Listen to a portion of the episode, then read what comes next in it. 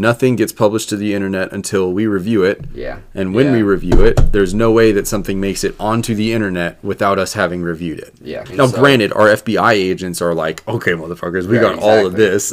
Like, no, I know. but outside of that, like the stuff that we're gonna release on purpose, Right. we want to go through on that. purpose. Yeah. Yeah. Not the shit that was that they got via espionage. Yeah, god damn it. Our, our house gets drone striked in the second episode. Yeah.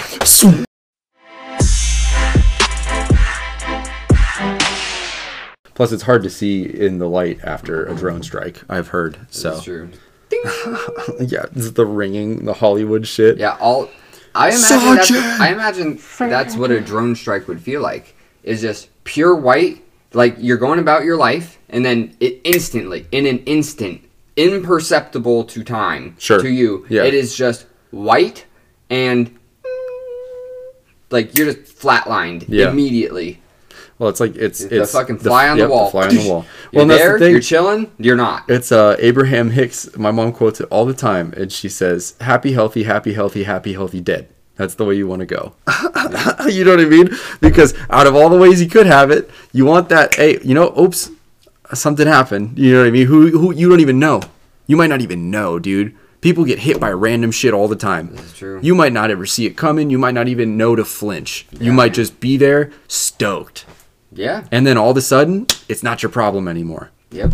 Doesn't matter what it is. You could be having the best day of your life, and then you are one with the universe. And again, I think it has become much easier to accept that, especially Yeah. from my first trip, because that was like the lesson of my first trip was like I don't think about death a lot, but it just landed on me that like it's okay, Yeah, and that's very simple, but that feeling just landed on me, and it I I just got to experience that like oh, of course it's gonna be okay. yeah, absolutely, absolutely. Well, and like when I was reading, uh, so biocentrism to me always really strikes me when they get to the talk about death. That's been one of the things that like it kind of fits right in. Uh, basically, they're talking about how like death is an illusion uh, all the time, anyways. Essentially, in the sense that when you identify yourself as pure consciousness, and the pure consciousness has an effect on the surroundings, and the only real connection between any sentient thing is that connection to source, that consciousness, right? And then you imagine dying, and all of your matter is gone and you this whole time having been one of the fingertips of the everything just poking through Damn. you know what i mean Yeah. And then all of a sudden what you're poking out of is ripped away and you're revealed to have been right there the whole time Yeah. on this thing that is everything Yeah. and all of us are that. We're this Yeah. little, we're just figuring it out down here. You know what I mean? The little fingertips of the universe, and all the rest of us, all of what we really are, our higher selves, is the same one thing. Mm-hmm. It's the same one thing.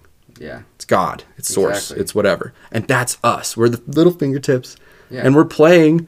Like uh, Alan Watts always says, so you're playing like you're not God. You know what I mean? Exactly. And Eckhart Tolle illustrated that beautifully by saying that there's the sun in, in in the way that we are divinity is that there is the sun and we are the the sun rays extensions of the Mm. yeah. sun we are just extensions of divinity Absolutely. so Uh, we are as much divinity as a sun ray is of the sun which is all of like a hundred percent. right and the the distance you know because in that equation there's distance between the sun and the sun ray and that's the only distinction do we not just now or did we not just now speak of it as the same entity right it's it's of course it's the same thing Yeah. is the sun a sunbeam or is a sunbeam a sun yes Yeah. you know what i mean It is of the sun. It is, it is an extension of the sun. And that It makes- is connected Absolutely. to the sun. And so that being an, uh, just an outright fact, and then we look at God and people, and it's like, oh, how could you guys be the same thing? How could we not? Look at what We're look, consciousness. consciousness We are of created in the image of God. We have consciousness. absolutely. It is infinite consciousness. And uh, there was something that I wrote a little bit ago. So uh, this was basically off of a specific passage in Bruce Lipton's definition of God, and he called God all that is. Uh, and so the more instances of wholly unique individuals there are, the more completely in view God is. The vast potential possessed by each person is part of our inherent connection to the divine, and the more we embrace our passions, express our truths, and fulfill that potential, the more realized we become, both individually and as part of the collective whole. It is in that way that the universe wants to provide us our highest and best good. Um, there's one specific sentence in here that I was looking for. I thought it was a lot sooner. I'm sorry. There we go.